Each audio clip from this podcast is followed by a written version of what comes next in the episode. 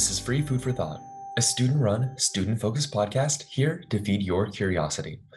I'm Nathan, and this episode is part of our professor series. Today, we're sitting down with Professor Chloe Martinez, a scholar of South Asian religions and a poet. She is the program coordinator for the Center for Writing and Public Discourse at Claremont McKenna College, as well as lecturer and fellow in Sikh Studies in CMC's Department of Religious Studies. She is a graduate of Barnard College, where she was a Mellon Mays Fellow, and received the MA slash PhD in Religious Studies from UC Santa Barbara. She's also a graduate of Boston University's Creative Writing MA and the MFA for Writers at Warren Wilson College, where she was a Holden Scholar.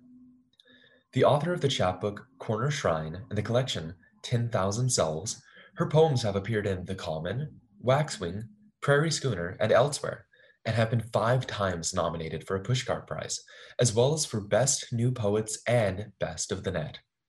Thank you for joining us, Professor Martinez. Thank you, Nathan. So good to talk to you and happy to be here. I'd like to start by asking if you could describe a time of significant change and inflection point in your personal life, professional life, or both. Well, one that comes to mind, which is sort of all those things would be moving to Claremont um, because I'd been traveling around. Uh, my family had been living in a bunch of different cities, and when we came back to Claremont, um, I kind of fell in love with California, which I had gone to grad school in Santa Barbara, and mostly spent that time missing New York City, where I'd gone to college.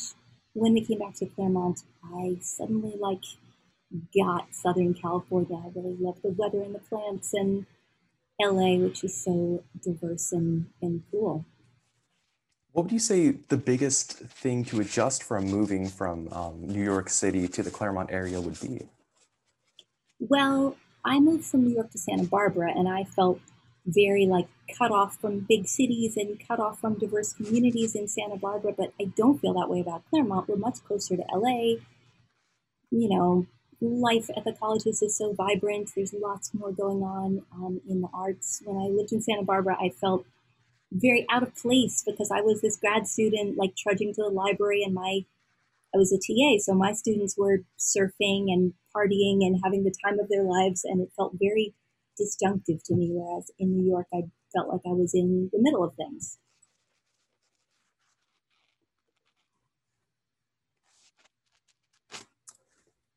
So I'd like to ask a few questions about your poetry work.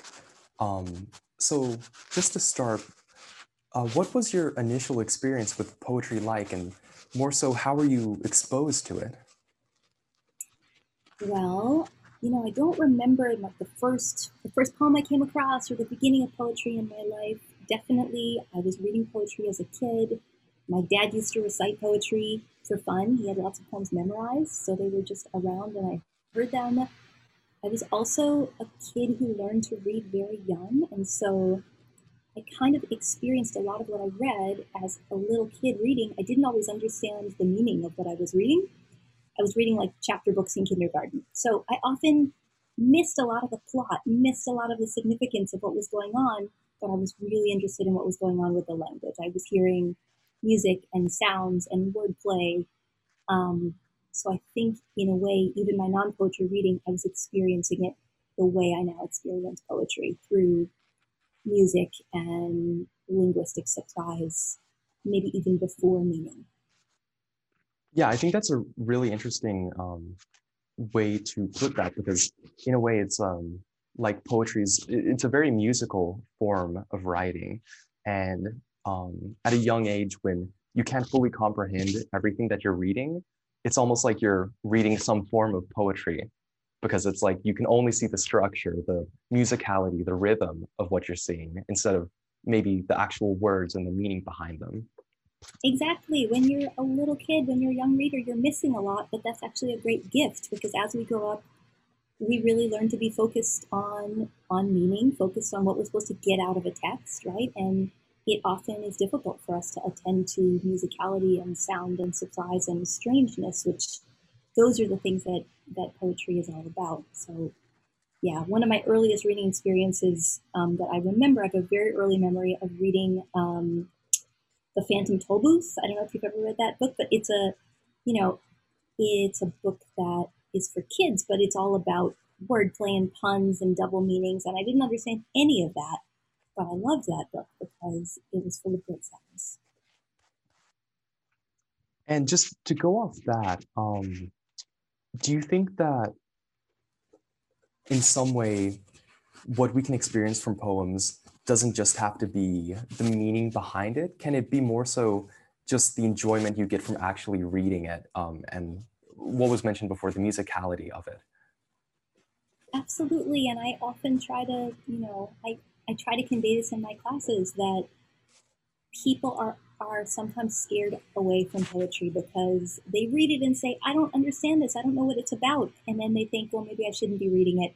I'd better go read something else, right? It's, uh, we are often conditioned to think that something we don't understand should intimidate us and that we need some kind of credentials to read it, right? And I actually think the way to read poetry is first without too much concern for the meaning or concern for understanding it or unpacking it or mastering it right? To learn to read poetry well is to really first experience it as sound, experience it as music, experience it for pleasure, and then let those meanings kind of creep up on us. I think that's a thing that poetry can actually, the poetry does when it's successful, and that also poetry can teach us to do in the world, to think in ways about language that are not restricted to this kind of like how do we extract meaning, how do we extract knowledge, right? But that language works on us in many ways. It works on us through rhythm, through pattern and variation, through music, um, through all kinds of sonic techniques. And language does this in poetry and outside of poetry, but poetry is a place where that is really foregrounded. And when we learn to read poems, when we spend more time with poetry, I think we learn to sort of fine tune that part of our ear and maybe also get over our discomfort with not knowing and be okay with saying, hey, I'm going to read this. I like it. I don't know what it means. I'm okay with that. Maybe I'll figure out what it means a little later. For sure. And for people who don't have much experience with poetry or perhaps are um, a little afraid of the format, um, just off the top of your head, is there anything, any um, specific poem or author that you would recommend as like um, a way to start to get into poetry? Oh, that's a great question. Who to recommend because I think it's so different for every person. Um, I mean, I think actually, I think William Blake is a great example of someone who is not a modern poet, but his poems are weirdly accessible. They're kind of they they remind us of nursery rhymes, and so in a way, if you read them, you might think, well, is this children's poetry or isn't it? But they are full of really complex meanings, religious arguments, um, and they're terrific, terrific poetry. So I think Blake is always a great place to start.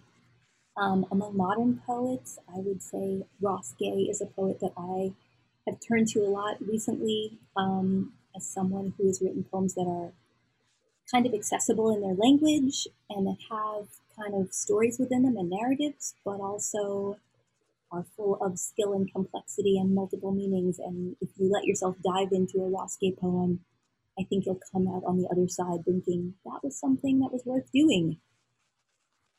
Yeah, those are both definitely great recommendations. And to all our listeners, um, I just have to reiterate that William Blake is definitely a great poet to um, get into if you haven't read much poetry before. Um, it's a really great author. Um, so, Professor, um, would you be able to describe the process that you go through when writing your own poetry?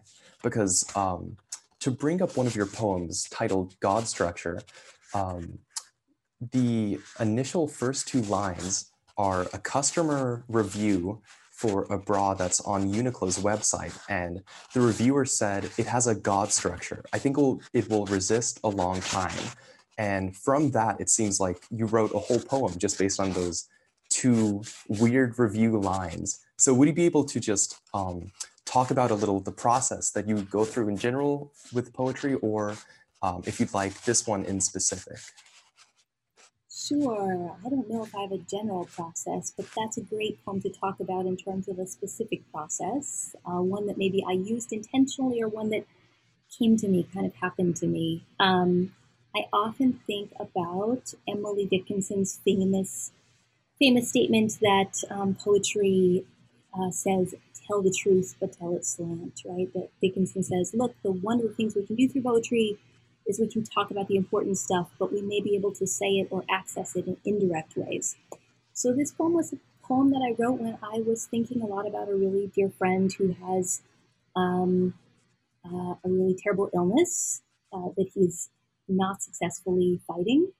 Um, and that, you know, this was, I was having a lot of feelings about this and wanted to write about it, felt totally unable to write about it, wasn't even sure if I had the right to write about it. It's not my, not my experience, right? It's just uh, my friend who I care about.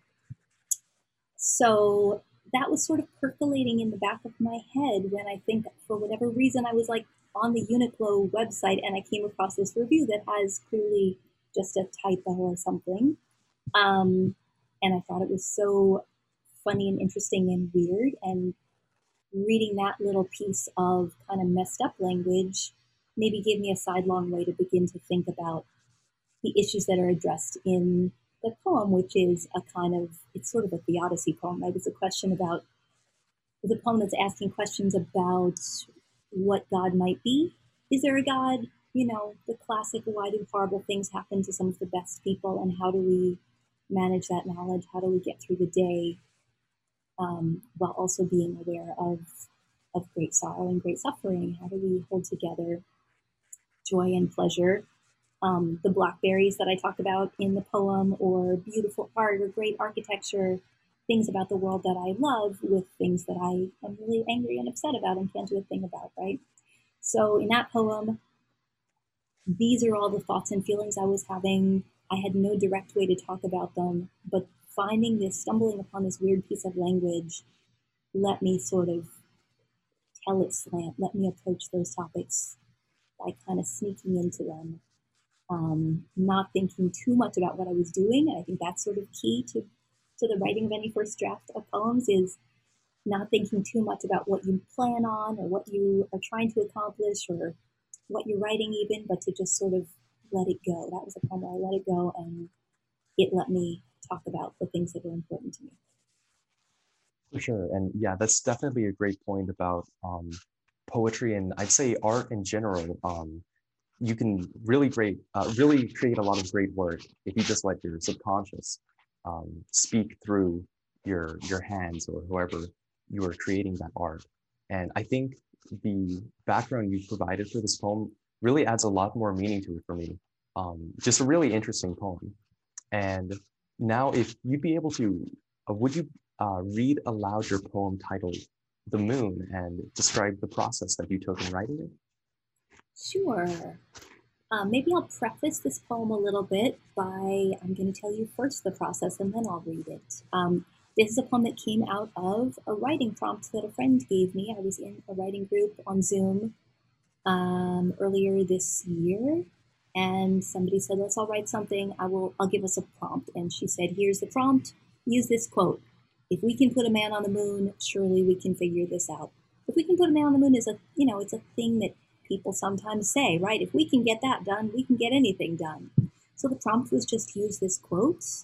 Um, and the way I chose to use it was I started turning the quote inside out and making every every couplet of the poem a rearrangement of pretty much all the lines, all the words in that sentence. I think some of them I let it, I gave myself a little bit of leeway to add or delete a word, but I tried to stay pretty close to that original sentence and I kept turning the statement around to try and think about what it meant. And I would also say what came out of that, similar to the God structure, was this sense of being trapped in the pandemic, right? For me, that statement is a lot about how do we figure out this year? How do we figure out COVID? How do we figure out um, racism in our country? How do we how do we figure out uh, the political situation that we were in when I wrote this poem, which seemed like a, a scary one.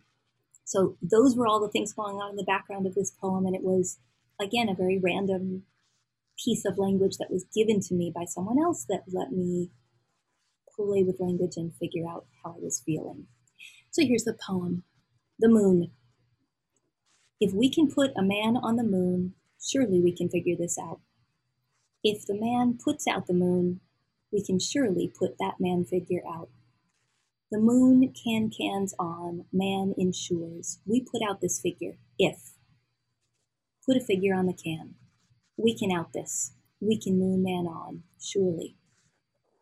Out can the moon, put a sure man. If we can, we figure this, we out it. The moon, the moon. Can a man be sure? Can we? Out, out. The man is a figure. The moon is a can. We put on the surely can. We out. Thank you so much for reading that. And um, just to go back to your discussion before about it, um, in talking about how you wrote it during quarantine or during the pandemic, um, it really helps explain the poem to me, I think, because um, to me, at least, what it's saying is you start, say, like last March with some sense of reality, everything usually makes sense, but then you go on, it starts to get mixed up and you're kind of stuck with what you already have and you have to make do with with what you have. But then by the end, um, I really like just the last two words, we out. It's just a great conclusion to it. And um, hopefully as the ongoing pandemic starts to come to an end, we can all say we out, just like this poem. Oh, I hope so. So now I'd like to shift topics to discuss another one of your teaching interests, South Asian religions. Uh, so to start, I'd like to ask what sparked your interest in learning about the subject? Sure, I sort of came to studying South Asia via poetry, actually. I was um, in college at Barnard and I took a class maybe in my sophomore year that was an intro to Hinduism class. I didn't know anything about South Asia or um, the Hindu tradition or South Asian religions. Uh, I just thought this is maybe something I should know about. So I took the course. And in that course, we read uh, medieval devotional poetry from North India. And I was really fascinated by it. Um, we also read poetry. One of these poets that we were reading was the poet Mirabai, who was a 16th century woman poet saint. And I was really interested in that, of course, because it wasn't that often in my education that I'd come across like pre-modern women poets or women poets in general. I just hadn't run into that many. So I thought this was really amazing. Um, and I, I got really interested in the poetry and then I felt that I didn't have enough context to read it properly. And so I thought, well, I'll just, I'll learn a little bit more. So I got sucked into the rabbit hole of studying religion, partly because I wanted real context for reading literature that I was interested in. So I started studying I started taking Hindi and Sanskrit. I went on study abroad to India the next year, and I was I was hooked after that, and went on to get my PhD um, in South Asian religions. And is there anything that you wish more people knew about South Asian religions? I mean, I think I just wish more people in America had the opportunity to study different religious traditions. I think it's a really wonderful experience to learn about a religion that you didn't grow up in. It's also a great experience to learn about a, a, faith that you grew up in from an academic standpoint, right? To learn about its history, to learn about scholarly discourses around it, um, to understand that every single religion is actually really diverse. So if you practice a religion, you often have a very particular experience of it. Um, and you often don't have an experience of anyone else's religion, right? So if you take any course in religious studies, whether it's in a tradition you know or don't, you will learn a great deal about something that a lot of people believe in, practice, and has shaped their lives. So I just wish more people had the chance to take religious studies courses because I think it can enlarge your world. It can give you um, new forms of empathy for others and new ways of understanding and, and connecting across culture and time and space. For sure. And especially right now, we all do need to find more ways to better connect with each other. We do. So, Professor, I've found that you have several poems that I believe are set in the Indian state of Rajasthan. So, I'd just like to ask um, how do you go about writing poems like this? Do you have some connection to the places that are mentioned here? uh, just why this location? Sure. Um, yeah, Rajasthan is a place where I've spent a lot of time actually. Uh, when I very very first time that I went to India as an undergrad, as a junior in college, I went on study abroad. um, to a program that was in Rajasthan. And so that was my first experience of India. I lived there for a semester and I traveled around North India, but I was mostly in Rajasthan in the city of Jodhpur. Um, and so it was a formative experience for me of having this encounter with um, with this place that I'd never been to, certainly, and of of studying, of getting to have a lived experience of a place that I had already been studying for a while and being really changed by that experience. So I don't even know if I was writing poems at that time or if I kept any of them. Um, all the poems from that collection. Um, you're talking about my chapbook Corner Shrine, which actually just came out in November. It's a whole uh, chapbook. It's a slim little volume of poems that are all about India in some way. Many of them are set in Rajasthan. They were all written long after the fact, and some of them are thinking back to that first time that I was in India because it was an important time for me, I guess. Um, and some of them came out of subsequent research trips where you know there were other times when I went back and lived in Rajasthan for a year studying or traveled around North India doing dissertation research. I've gone back many times, so I haven't been in a bunch of years now. Um, and so each time I went back, I had a different experience, and some of those went straight into poems. And once I had this sort of body of work that was all kind of related to India, it felt like it needed to go together in a book, but there wasn't enough of it to make a big book. So I made it a chapbook. And I'm not sure how much um, of an influence, or sorry, no, let me let me just say that again. Um, your time studying abroad there, you said you were unsure if you were writing poems at the time, but I wonder if, in a way, it's like um, you were kind of writing them in your mind just over time, even if you weren't actually writing them down on paper. And over the times that you went back to India, um, it seems like it was already in your mind in some way, and you just had to transfer it to a medium that other people could see as well. Yes, I think that's absolutely true. I think I was, in a way, I mean, I was certainly recording those experiences in my mind and thinking about what they meant, which is really the first first stage of poetry for me, I think, is thinking about something that is maybe part of your everyday experience or maybe is a special experience, but is some is special in some way, is different, um, and that resonates and stays with you for whatever reason. So yes, I was certainly internalizing those experiences and mulling them over until I was ready. I think also most of the times that I was in India, I was focused on my academic work. I was focused on doing research, learning languages, um, interviewing people, you know, visiting archives. I was, I've always have been in India primarily as a scholar, and so I think the first bunch of trips I went there, I didn't even think to write about it as a poet. And later, as I as I had more space for the poems, it came back and felt like something that I had to write about. Sure. And to kind of come full circle, we've talked about poetry, we've talked about South Asian religions. And now I'd like to talk about your experience teaching. So, just to start, what made you decide that you wanted to teach? Well, when you go get a PhD, teaching is sort of like part of what you assume you'll do. Though it's true, I didn't really think too much about teaching. When I started my PhD, I just wanted to keep studying the stuff that I was excited about. And so I was only thinking about that. But um, in the program I went to at UC Santa Barbara, there were lots of opportunities to teach, to work as a TA, and eventually to work as an instructor. Um, so I actually got a lot of experience during grad school of teaching. I hated it when I started teaching. I, I was very intimidated because I just graduated from college myself. So my students were, some of my students were only a couple years younger than I was. I was their TA. I'm very petite, so I would have these students like towering over me, and I was only uh, I was fresh out of college, so I was maybe um, in my early 20s, and I felt very unsure of what I was doing in the classroom. Um, but I'm really I feel that I'm really lucky because I was forced to keep doing this thing that I was sort of uncomfortable with, and I came to really love it and to feel that the complexities of teaching really helped me think in new ways and gave me new experiences and that I learn a lot in the classroom and I really I now I love teaching and I I miss it when I'm not doing it a little bit because I think getting to have those conversations with students, getting to be in the classroom setting where sure, I can make a plan for what I want to cover, but stuff is going to happen in the classroom that's unexpected. You know, students are going to say something that I never thought of.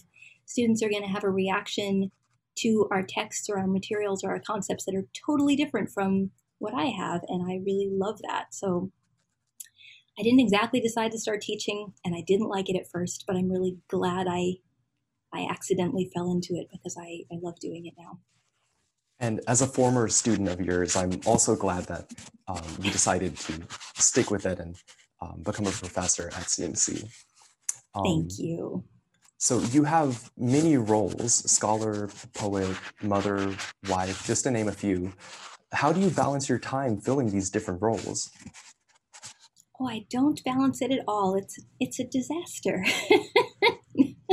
I mean, well, especially in this year of the pandemic, time has just sort of evaporated. So I used to say that I would balance those the, my time in those different roles by trying to really carefully protect time for different activities, to have time that I would protect for teaching and teaching related work, for scholarship work, for poetry work, for family time. Um, I think what I've done in the past was just do my best to try and allot time to those different worlds as best I could and to accept the fact that there's just never enough time to do all the things as much or as well as I would like to, and to be okay with that. That's just a necessary part of all the things that I do. I would say this year, you know, it's been totally different um, because my kids have been home now for a year. I've been doing school from home over Zoom my my husband and I are both CMC professors, so we've both been teaching remotely, managing Zoom school, and trying to fit the other things that we do into our spare time. And most of that has just been about accepting that we will get even less done. I just haven't.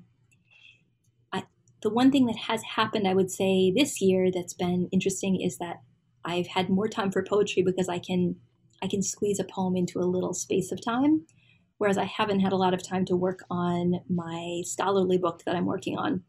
I have an academic book that I'm writing um, about religious autobiography, and it's been really hard to find the, the larger blocks of time that I really need to sit with those materials and do that larger piece of writing. So that one, it's a little bit on hold. That's okay. It'll get there eventually. Right. Yeah. I mean, at least you are making use of the time you do have to continue to write poems. Um, and going off of that, do you think there's some, if any, silver linings of the ongoing virtual learning environment?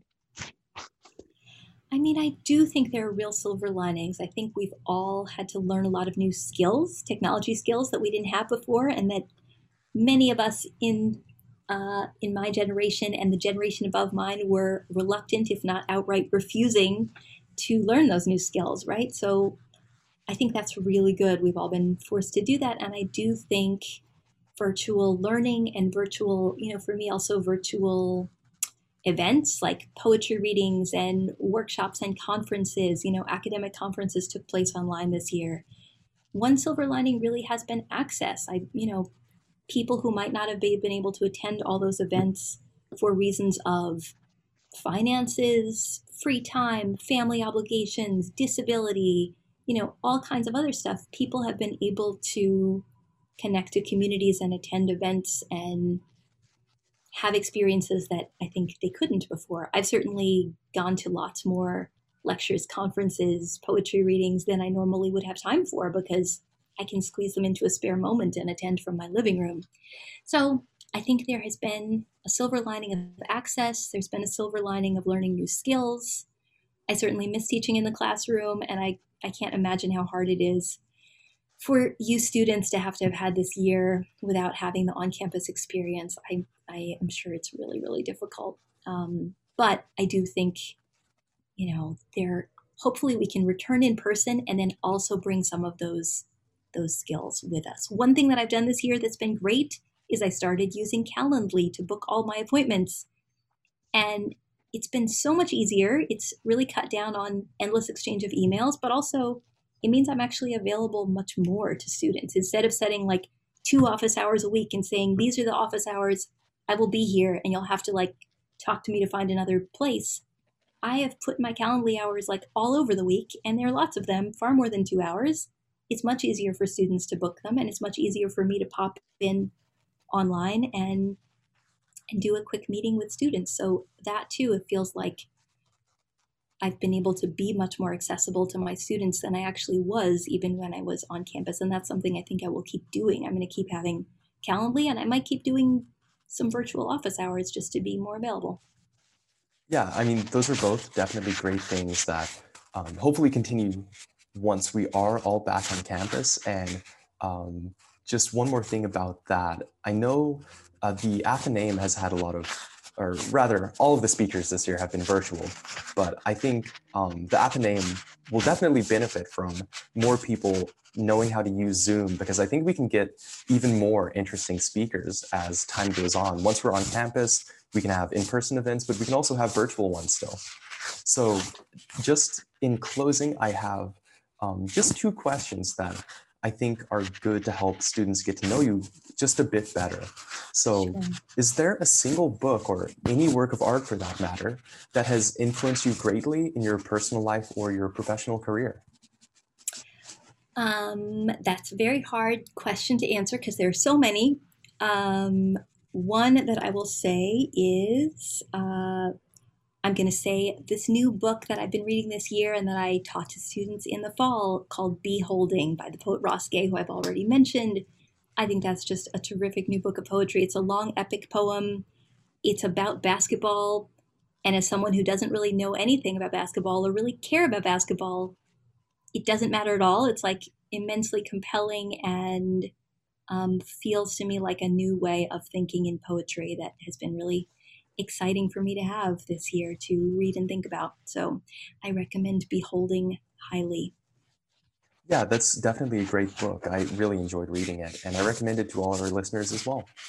And also, is there a song, album, or artist that you would like to recommend to our listeners? I recommend that everybody go and listen to, I'm going to recommend a super old, non contemporary uh, not new and exciting artist, but one that maybe many people are not listening to anymore.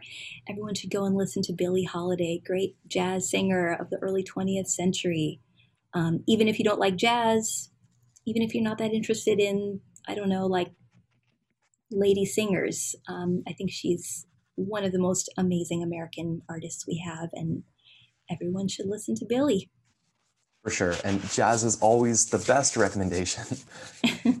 So, unfortunately, that is all the time we have for today. Thank you so much, Professor Martinez, for joining us. Thanks, Nathan, so much. It's been lovely to talk to you, and uh, and take care. Thank you.